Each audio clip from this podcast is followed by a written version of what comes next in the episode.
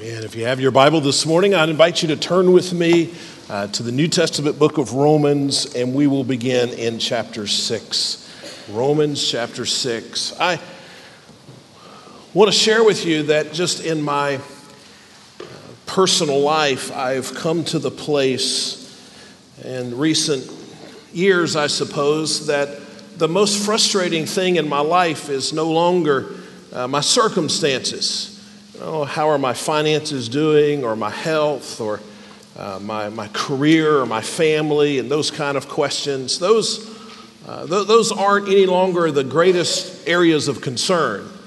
Uh, the biggest frustrations in my life are no longer what somebody else might do or, or what somebody else might say. Those kinds of things uh, concerned me greatly at one point, but I've, I've moved past that, I believe. The greatest frustration, the greatest concern in my life, and I'd, I'd be interested to know if you're in this same place, is me. Uh, my greatest frustration is my own sin, my inadequate, inadequacies, my shortcomings, the, the struggle I have with temptation, the persistent sins uh, that seem to hound me mercifully, unmercifully. My, my greatest frustration, it, it seems, is, is my very own sin. In fact, I, I fear that I identify too strongly with the Apostle Paul as he describes himself in Romans 7. You're turn to Romans 6 and we'll get there, but let me just read to you what Paul said about himself. He said, For I do not understand what I am doing, because I do not practice what I want to do, but I find myself doing what I hate. For I know that nothing good lives in me, that is, in my flesh. For the desire to do what is good is with me, but there is no ability to do it. For I do not do the good that I want to do, but I practice the evil that I do not want to do. For in my inner self I delight in God's law, but I see a different law in the parts of my body, waging war against the law in my mind. For what a wretched man I am. Who will rescue me from this body of death? And that's how I feel so many times. My, my biggest frustration is not something outside of me, but my biggest frustration is what is inside of me. And honestly, sometimes the Bible is not terribly encouraging in the matter. I, I read back over in Romans chapter 6 where it says, you have been set free from sin. And I read that, and, and, and, and my first thought is, no, I haven't. I mean, that's a great sounding statement, but I just don't know if it's true in my life. And so I feel guilty about my sin, and I just try harder. Isn't that what you do? I try harder and I try harder. I think about what it says over in Romans chapter 6, verse 6, where it says, No longer be enslaved to sin. I think about what it says in verse 12, where it says, Do not let sin reign in your mortal bodies. And so I try harder and I try harder. But all of my trying harder doesn't seem to solve the problem of sin in my life. And then I read something that Jesus said in Matthew chapter 11. He says, Come to me, all who are weary and burdened, and I will give you rest, for my yoke is easy and my burden is light. And I think, What are you talking about, Jesus? My, when I think about my Christian walk, sometimes those words are the furthest thing from what seems to be my reality. What does Jesus mean when he says, My burden is easy and my yoke is light? Because I'm frustrated with my own sin. And so I wonder have I missed something? And have you missed something? Well, what I want to do in the next few weeks is to show you what the Bible has to say when we're frustrated with our own sin. What does the Bible have to say about how we can overcome persistent sins? Is there hope beyond trying harder? Is there, is there hope beyond just making greater commitments? What must we do when we face our own persistent sins? I'll tell you about a conversation that happens way too often uh, as, as a pastor, a conversation I have with people in our church in this very room people will say, Pastor, I'm frustrated. Uh, I'm really struggling with, and then just fill in the blank, every sin imaginable. I'm really struggling, struggling with anger or with pornography or with lust or with laziness or with gossip. And I know that it is displeasing to the Lord. I know it hurts my relationship with Him and with other people. I'm stuck. I don't know what to do. They'll say, Pastor, I've prayed about it. Pastor, I've promised not to do it. But it's still a reality in my life. What do you say to somebody like that? That's one of the hardest questions that you get. What do you say to someone who is, is praying and doing the best they can to yield and they read their Bibles, but they still don't discover real change? Well, the good news is the Bible has a plan. The good news is there's a better plan than trying harder. The good news is there's an easier plan, a more successful plan, a spirit empowered plan, and that's what I want to share with you over these next six weeks. And so this will be a little different, perhaps, than some of the other series that we've gone through. Uh, I would love to just get everybody together for about four hours in a row and just share with you the whole answer to the question how do we kill persistent sins? But you wouldn't sit there for that long. And really, uh, we, we, we, need some, uh, we need some separation. We need to stretch this out a little bit because there's some practice that we need to do to really learn this along the way. But I want to share with you what it really means that we are dead to sin how we can overcome persistent sins, how we can really do what verse 12 of Romans 6 says not let sin reign in our mortal bodies.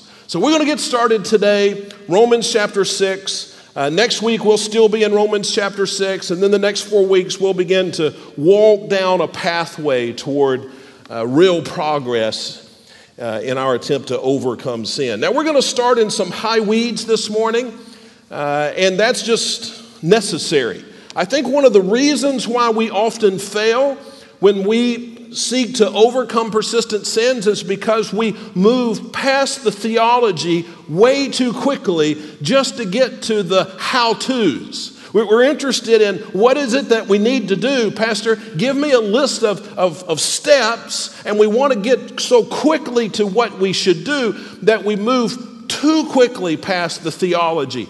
To be successful here, we need to know not just what it is that we should do, but there's some very important theology that will determine whether or not we're successful. So there are three options that are available to us if we want to overcome persistent sins. Let me just share these with you briefly.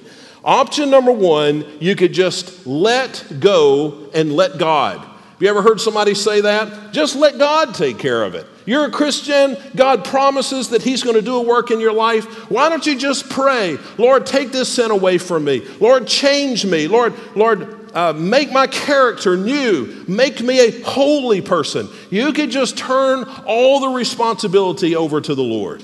Now, in doing so, you'd be violating dozens and dozens of commands in the New Testament that tell us that we do have a role in overcoming sin, commands that we are to obey, but that's the approach that many people take.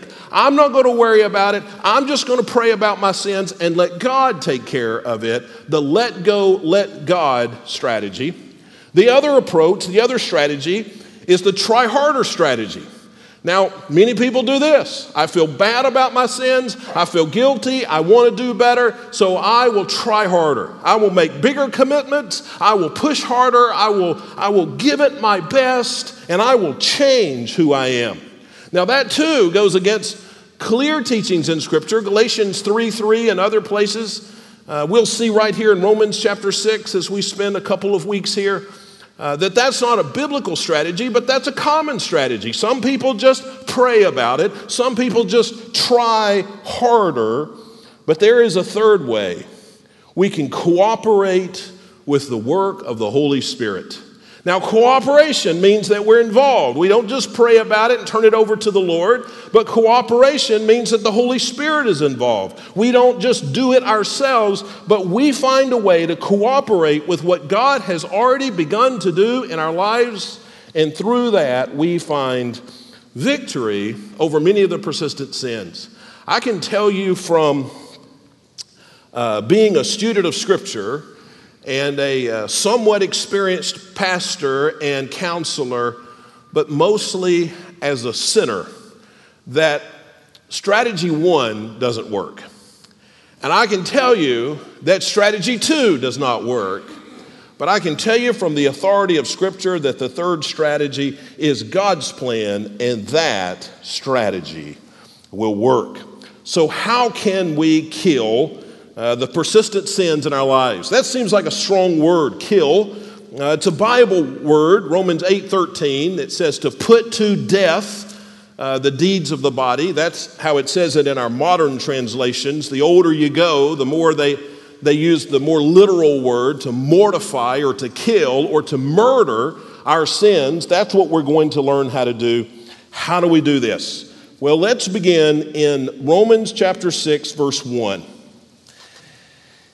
This is, uh, just to be frank with you, one of the more difficult chapters of Scripture to understand, but it is one of the most valuable passages for how to live with joy the Christian life that God has for us. So let's, let's figure out what this teaches.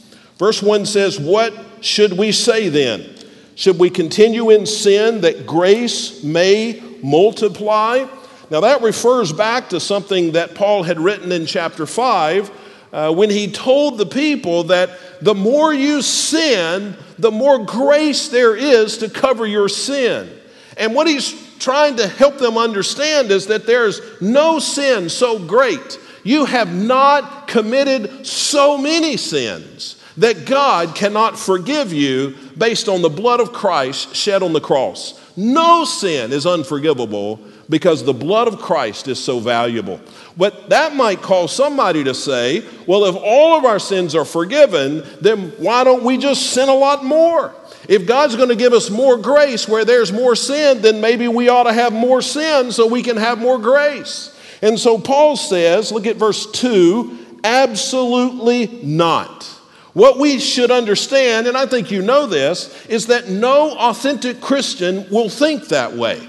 Nobody's going to think that because God is so merciful that we should just sin even more so that we will receive more grace from God. That's foolishness. And so he says, absolutely not. He goes on, how can we who died to sin still live in it? Now, there are three words right there in that verse that we're going to come back to over and over and over the next two weeks, but I want you to see them since this is the first time we've read them. It says that you have died to sin.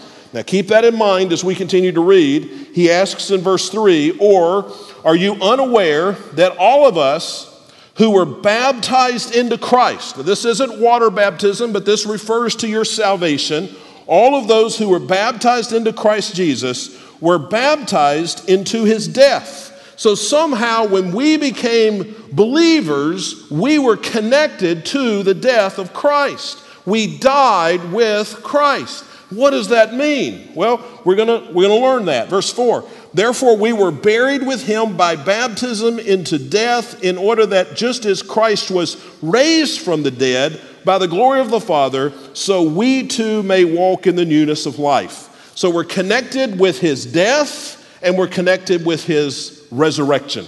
Now let's continue to read.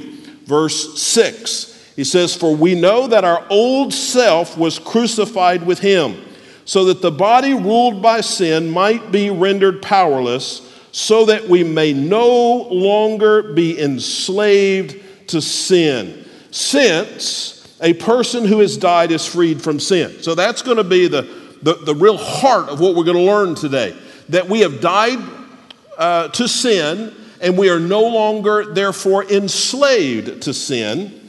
Now, skip down to verse 11. We're going to hit some of these verses that we've skipped a little later in the message. Verse 11 says, So you too consider yourselves dead to sin and alive to God in Christ Jesus. Therefore, do not let sin reign in your mortal body so that you obey its desires. So, what we're going to see here, if we're going to overcome persistent sin, the first steps, there, there there's much more. We're going to stop this sermon and you're going to feel like we stopped right in the middle of something, and you will be right. So these are just the first steps. But right here, we're going to learn that there's something that we need to know, there's something we need to embrace, and there's something that we need to dethrone. And those are the first steps to know something, to embrace something, and to dethrone something. And this is the theology part, but this is essential if we're going to be successful in overcoming persistent sins. So, first, what is it that we need to know? We must know that we were crucified with Christ. Now, look at verse 6 again. For we know that our old self was crucified with him. So, when it comes to the death of Christ, we know, most of us know one thing about the death of Christ that impacts us, but many of us do not know the second thing. When Christ died and we were connected with his death, it caused two things to be true. The first one you know, the second one we'll learn. What's the first one? Well, when Christ died, his death paid the penalty for my sin right it satisfied the penalty so the so the death of christ has brings consequences christ died but his death brings consequences brings benefits into my life and the first one of those is that he has destroyed the penalty of sin that's why I'm forgiven. That's why I have hope in heaven. That's why I am saved. Because the death of Christ has destroyed the penalty of sin. But listen, there's something else the death of Christ does. Not only does it destroy the penalty of sin, but it destroys the authority of sin. And this this is equally as important. You have to know that the death of Christ destroys the penalty of sin in order to be saved. But you have to understand that the death of Christ destroys the authority of sin in order to live out the Christian life. Now, before you were saved, you were a slave to sin. Sin was your master.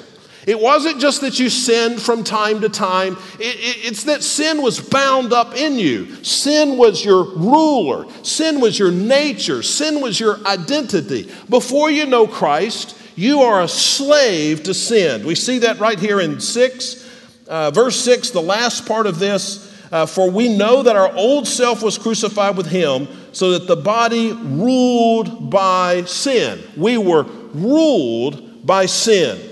So, consequently, before we were saved, we had no real power to refuse the authority of sin in our lives. That, that's what slavery means, right? Uh, if we think about racial slavery in America, a slave had no authority over his master. His master had full authority over the slave. The master could tell the slave what to do and where to go. He could, uh, he could tell him anything he wanted to tell him. What could the slave do? Nothing except obey the master. He couldn't, uh, he couldn't refuse, he couldn't quit. He, he, he, he just didn't have any options. He was a slave. Well, the Bible says that we were slaves to sin. And unsaved people, they have no hope but to obey the authority of sin in their lives. Uh, now, unsaved people can have better seasons and worse seasons from time to time with sin. I'm not saying that uh, they don't get better sometimes and then get worse sometimes. Unsaved people sometimes can disguise their sin, they can hide their sin. Sometimes an unsaved person can change one sin, exchange one sin for another sin, but they are absolutely under the authority of sin. That's why, by the way, that most worldly methods for behavior modification just fail. Uh, I could give you a, a lot of examples. Uh, I, I think back to the program, because many of you will remember this just say no. Do you remember that? I think it was back in the 80s, maybe the, maybe the early 90s. It was a very well intentioned program to stem the rise of drug addiction in America. And so the government spent millions and millions of dollars television advertisements, radio, print. Uh, they had celebrities, all of these endorsements. Just say no to drugs. Do you remember that? It was everywhere for years. Just say no. And so since then, uh, people have researched the effect of that program, well intentioned as it was. And you know what they've discovered? It had zero impact on the rise of drug usage in America. None. Not, not a little bit, but zero impact. It turned out that nobody just said no. Why is that? Because apart from Christ, we're slaves to sin. And we can't just say no. It's not that simple. If you're a slave and sin is your master, you can't just say no. And so, all of these programs of behavior modification that the world has, uh, in the end, uh, fail. Uh, you could talk about a secular counselor uh, trying to get an unsaved husband uh, to be faithful to his wife, and those attempts always fail, some in the short term, some in the long term. we could talk about an unsaved man making a a New Year's resolution to stop using pornography and those kind of things fail, short term or long term. And all of that is because apart from Christ, people don't change much and they don't change for long. They can't, they're slaves. So, how can a person who is a slave to sin ever get out from under the authority from under the jurisdiction, get out from under the power of that sin. There's only one way you could die. I mean, you think about it. If, if you have a master, how can you get out from under the control of that master? There's only one way you could die. You think about slavery in America. How could a slave get out from under the control of his master? Uh, he couldn't, in most situations, uh, earn his way out or, or, or, purchase his way out because anything he owns belongs to the master. What, what, what was the only way a slave could ultimately be free of his master? Well, he could die.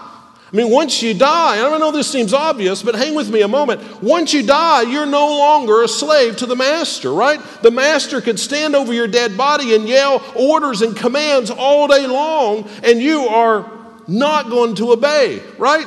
The master has lost all of his influence in your life when you die. Now, here's the spiritual point we need to learn. That's exactly what happened when we were connected with the death of Christ. See, sin was my master. But when Christ died and that death, the benefits of that death were applied to my life, then I died to sin. You see, when Jesus died, it not only destroyed the penalty of sin, but it destroyed the authority of sin because I am dead to sin. So you see this over and over in this passage dead to sin, dead to sin, dead to sin. That's what it means because I died with Christ. Sin has no authority over me. I am dead to sin. Now, I want you to see that in the Bible because all of this comes strictly from Romans chapter 6. Look at verse 7. It says, Since a person has died, he has been freed from sin. Now, there is one more point you need to see here. If a slave were to die, he is no longer subject to his master. That's the good part. But the bad part is what? He's dead. It's not that he's accomplished a lot, right? I mean, he's gotten out from under the authority of his master, but now he's dead. That's why it says here that not only have we died with Christ, but we have been risen with Christ. We benefit from Christ's death because it destroys the penalty and the authority of sin, but we benefit from Christ's resurrection because now we have life. We're not just connected with the death, but we're connected in benefit from, from the life. Before we're saved, moral instruction is largely an exercise in frustration. To tell a lost person to do better, to change his ways, is not helpful. It's like telling a drowning man to breathe, a burning man to cool down, or a weak man to lift a thousand pounds. It's not that he doesn't understand. It's not that the lost person might not see the urgency or the benefit.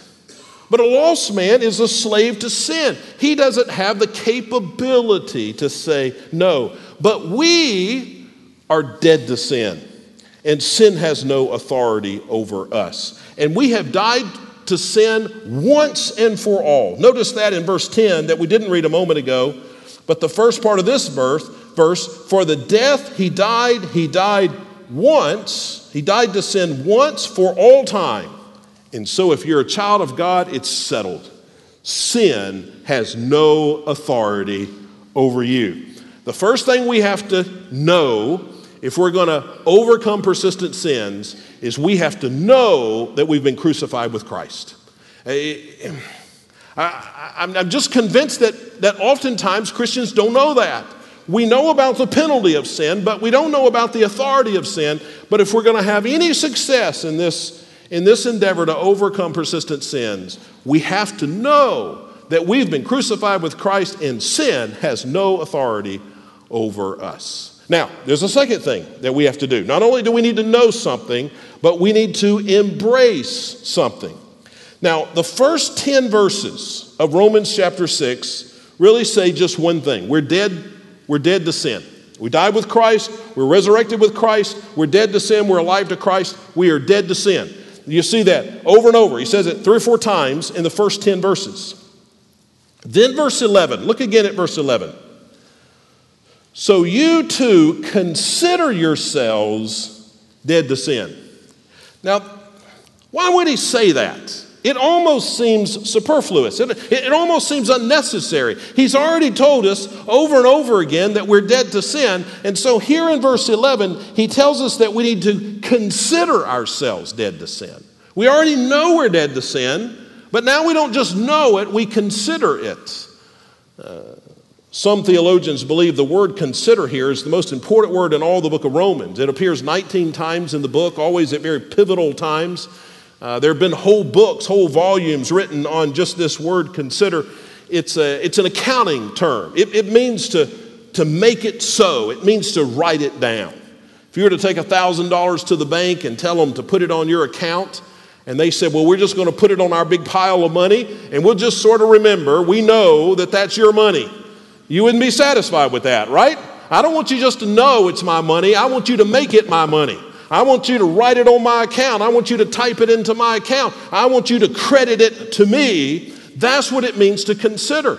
We don't just need to know that we're dead to sin, we need to consider this. Now, why is that?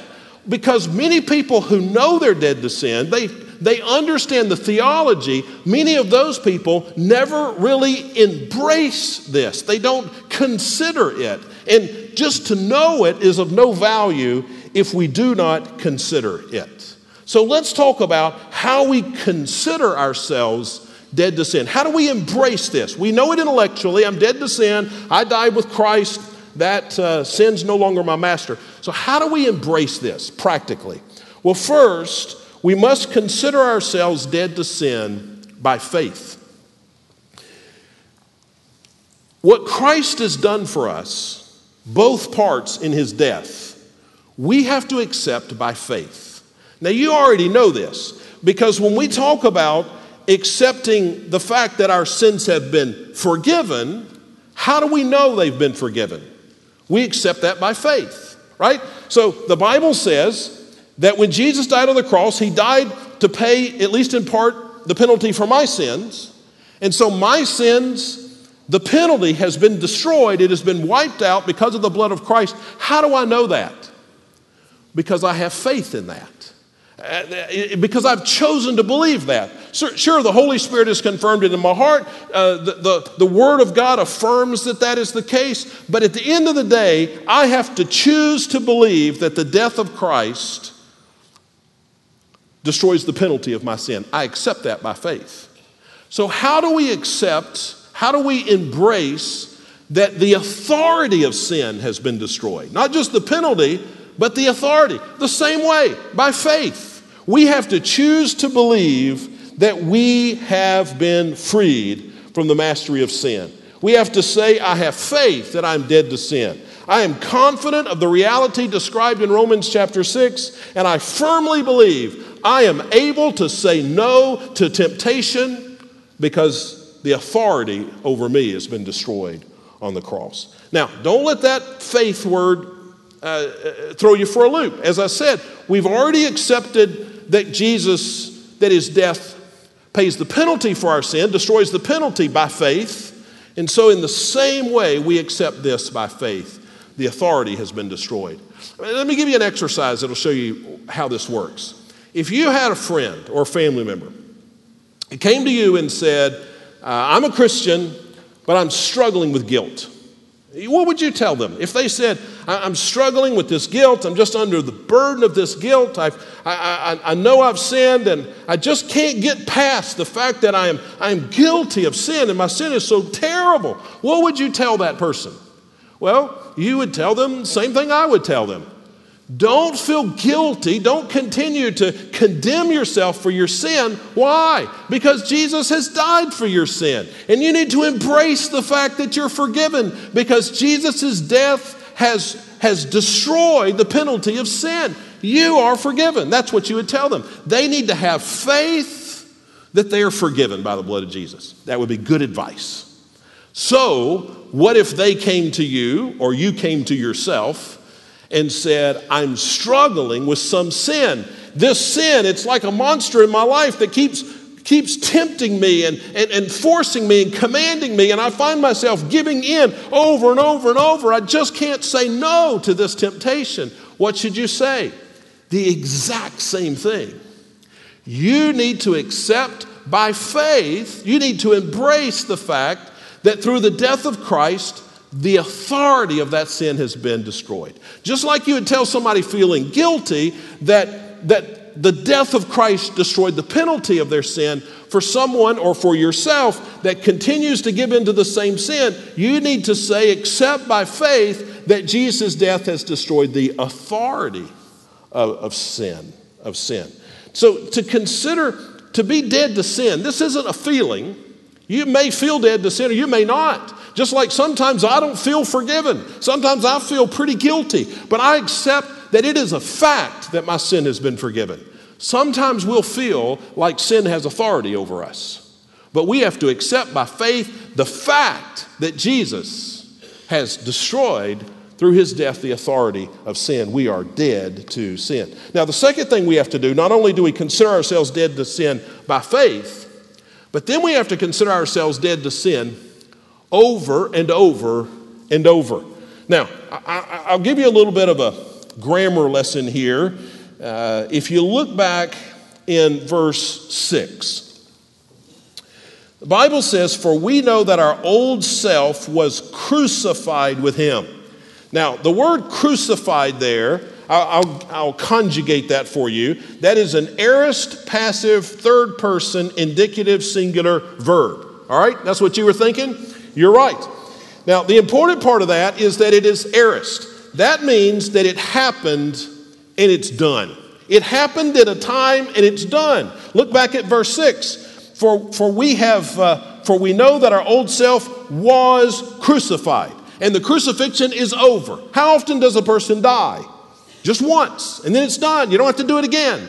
So the fact that we have died to sin, that's already happened. If you're a child of God, you don't need to die to sin again and again and again and again. It's a one time thing. When you were identified with Christ, you were dead to sin. One time thing. Now, fast forward to verse 11. So you too consider yourselves dead to sin. Now, the word consider, let's conjugate that. That is a present, middle, imperative, second person, plural verb. What, why is that important? It's a present tense verb, which tells us that the action continues and repeats. We need, we must continue to consider ourselves dead to sin. We don't need to die to sin again, that's finished. But we need to consider it, we need to embrace it over and over and over. How many times do you die to your sin? One time when you identify with Christ, how many times do you consider yourselves dead to sin? Every single time you're tempted. When temptation comes, you should say, Sin has no authority over me. I'm dead to sin. When temptation is, is so loud and the bullhorn is, is, is in our ear and temptation is screaming at us, what should we do? We should consider it again. I am dead to sin. I do not have to do what sin says to do. I am freed from the authority because I died to sin. We have to do this over and over and over. We have to embrace, not just know that we're dead to sin, but we have to embrace that we're dead to sin. Read a story about a Marine who, uh, actually a former Marine, he, he had um, previously been a Marine and he served under a sergeant major uh, that was known for his toughness. And every, uh, every time he would um, encounter, when he was a Marine, this sergeant major, the sergeant major would get in his face and holler and scream. And, and he had such a high uh, expectation of discipline. And he said everybody, everybody was fearful of this sergeant major. Well, years after uh, this gentleman was uh, out of the Marines, he was at a he was at a ball game, just a community ball game, and he was walking through the crowd, and he saw his old sergeant major. And he tells the story as soon as he saw his sergeant major, he, without even thinking about it, he found himself standing still, feet together, chest up, hands to the side, eyes forward, face stern, just, just, just almost quaking on the inside. He said, and then just a moment or two later, it, it hit him. I, I don't have to do this. I am no longer under the authority of that sergeant major. He's still alive. Somebody's under his authority, but it's not me. And I can relax. Well, when, when temptation comes, we have to realize what that Marine realized. I am no longer under the authority of that sin. It's still alive. It still call out to me. It still has a bullhorn. Some people are still under its authority, but not me, because I'm dead to Christ, and I choose to embrace that right now. I am. That's hard. I'm not teaching you something I've mastered. Uh, I'm teaching you something I'm, I'm learning in Scripture. It's hard. It's hard to remember that we're dead to sin. It's hard to embrace it every time temptation comes. It's a new reality. We're children of God. We're dead to sin. We should embrace that. But it's hard. I am.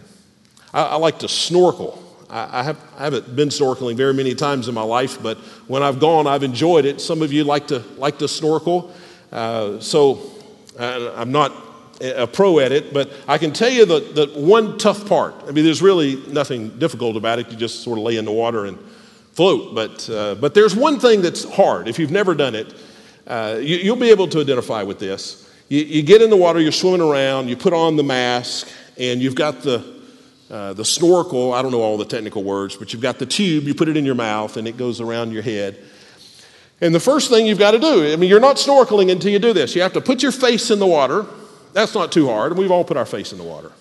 But then you've got to breathe.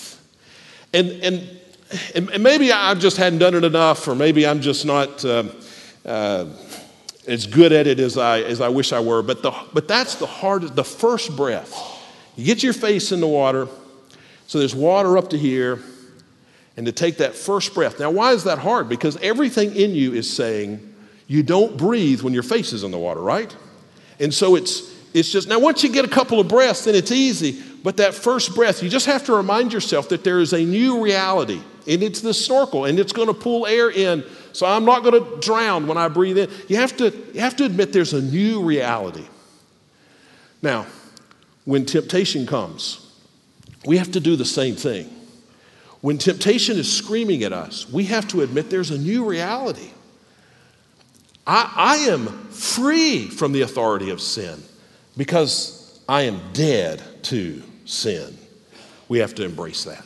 So you have to know something that we've that we've crucified with Christ. You have to embrace something that we're dead to sin. There's one more. We have to dethrone something. And, and, and what is that? We must not let sin reign. That's in verse 12. Therefore, do not let sin reign. To reign means to be on the throne. We need to get sin off the throne. Now, the fact that it commands us, do not let sin reign, tells us what? Sin can reign. There are a lot of Christians, sin's still on the throne. Now, you can get sin off the throne. We're going to learn how to do that, but sin can still be there. That's why it says, don't let sin reign. We have to know something, we have to embrace something, but we have to dethrone something, and that is sin. Now, it's going to take me five more weeks to tell you how to do that. And I'm not really even going to get started today. I'm just going to give you a little background. And then we're going to spend the next five weeks, now that we know the theology, we'll talk a little bit more theology next week. But, but, but now that we know that we're dead to sin and we know what it means to embrace that, over the next five weeks, we're going to learn uh, how we actually take sin off the throne. But let me share with you two things that you should know as we begin this journey. First of all, overcoming persistent sin is a shared task. Without the work of Jesus dying on the cross and the influence of the Holy Spirit, it would be impossible to overcome persistent sin. Uh, you can't just try harder. That's not going to work. And many of us, we could raise our hands, we could testify to that, right? Trying harder, it's not going to work. You do not have the moral strength to change. If you did, then Jesus would not have needed to have come and, and destroyed the authority of sin on the cross. But you need him. You need him. You have a role in this. You can't just turn it over to God, but you have a partner in this Jesus and the Holy Spirit. So, overcoming persistent sin is a shared task. The second thing you should know is that overcoming persistent sin is a lifelong struggle. Every honest Christian will say that just because you're a child of God does not mean that you no longer have a tendency to sin. If you ever hear a Christian say that he no longer sins nor has a temptation to sin, you know that he just sinned, right? He, he's lying to you. She's lying to you. Um, but we can and we will be transformed. This, listen, the Holy Spirit can bring changes in our lives. We can experience growth. So, are you ready to kill some persistent sins in your life? Are there some sins you're ready to set aside, to kill those sins? Well, let me tell you what to do. We, we have to know something that we died with Christ. We have to embrace that, that we are dead to sin. We're going to learn how to dethrone something, but let me tell you what to do right now. Make a mental list of some persistent sins. What's something, what's a habit, what is a sin that has just hounded you? Make a mental list of some persistent sins in your life and walk through those first steps. Say, say to the Lord, Thank you that you not only delivered me from the penalty of this sin, but you have delivered me from its power, from its authority in my life. And I rest on that. And then we're going to get to the practical part in the weeks to come, but let me give you a place to start. In your worship guide, there is a insert and there are two sides to this. Let me explain to you how it works. And you're going to hear a lot more about this in the days to come. But on one side, it says How to Kill Persistent Sins Message Discussion Guide. So here are about a dozen questions that'll help you take, whether you do this with other people or you do this alone. I encourage you to do it with other people. That's why it's a discussion guide. But you can discuss with yourself, I suppose. Uh, would you sit down and just walk through these questions. This will help you to give roots to the message that we've heard, to the truths that we've heard today. So that's number one. Then, if you, if you turn to the back, there, there are some scripture reading assignments, five of them. Now, you're going to learn a lot more about this in the weeks to come, but here's what I want you to do starting today. Would you do these take you about 10 minutes a day over the next five days. So the first day, Monday, it says read Romans 6, 1 through 12, which is the passage we've studied this morning. And it says respond to the two questions on the other side under respond. The next day, Tuesday, it says read John 6, verses 35 through 59. That's not a lot of verses. And then you answer these two questions. And it'll give you about 10 minutes a day worth of um, engagement with God's Word. And it'll help you do more than read it, it'll help you really meditate on it. And let this be the start as we go down the pathway of really overcoming these persistent sins. Now, let me ask you to bow your head and close your eyes for a moment.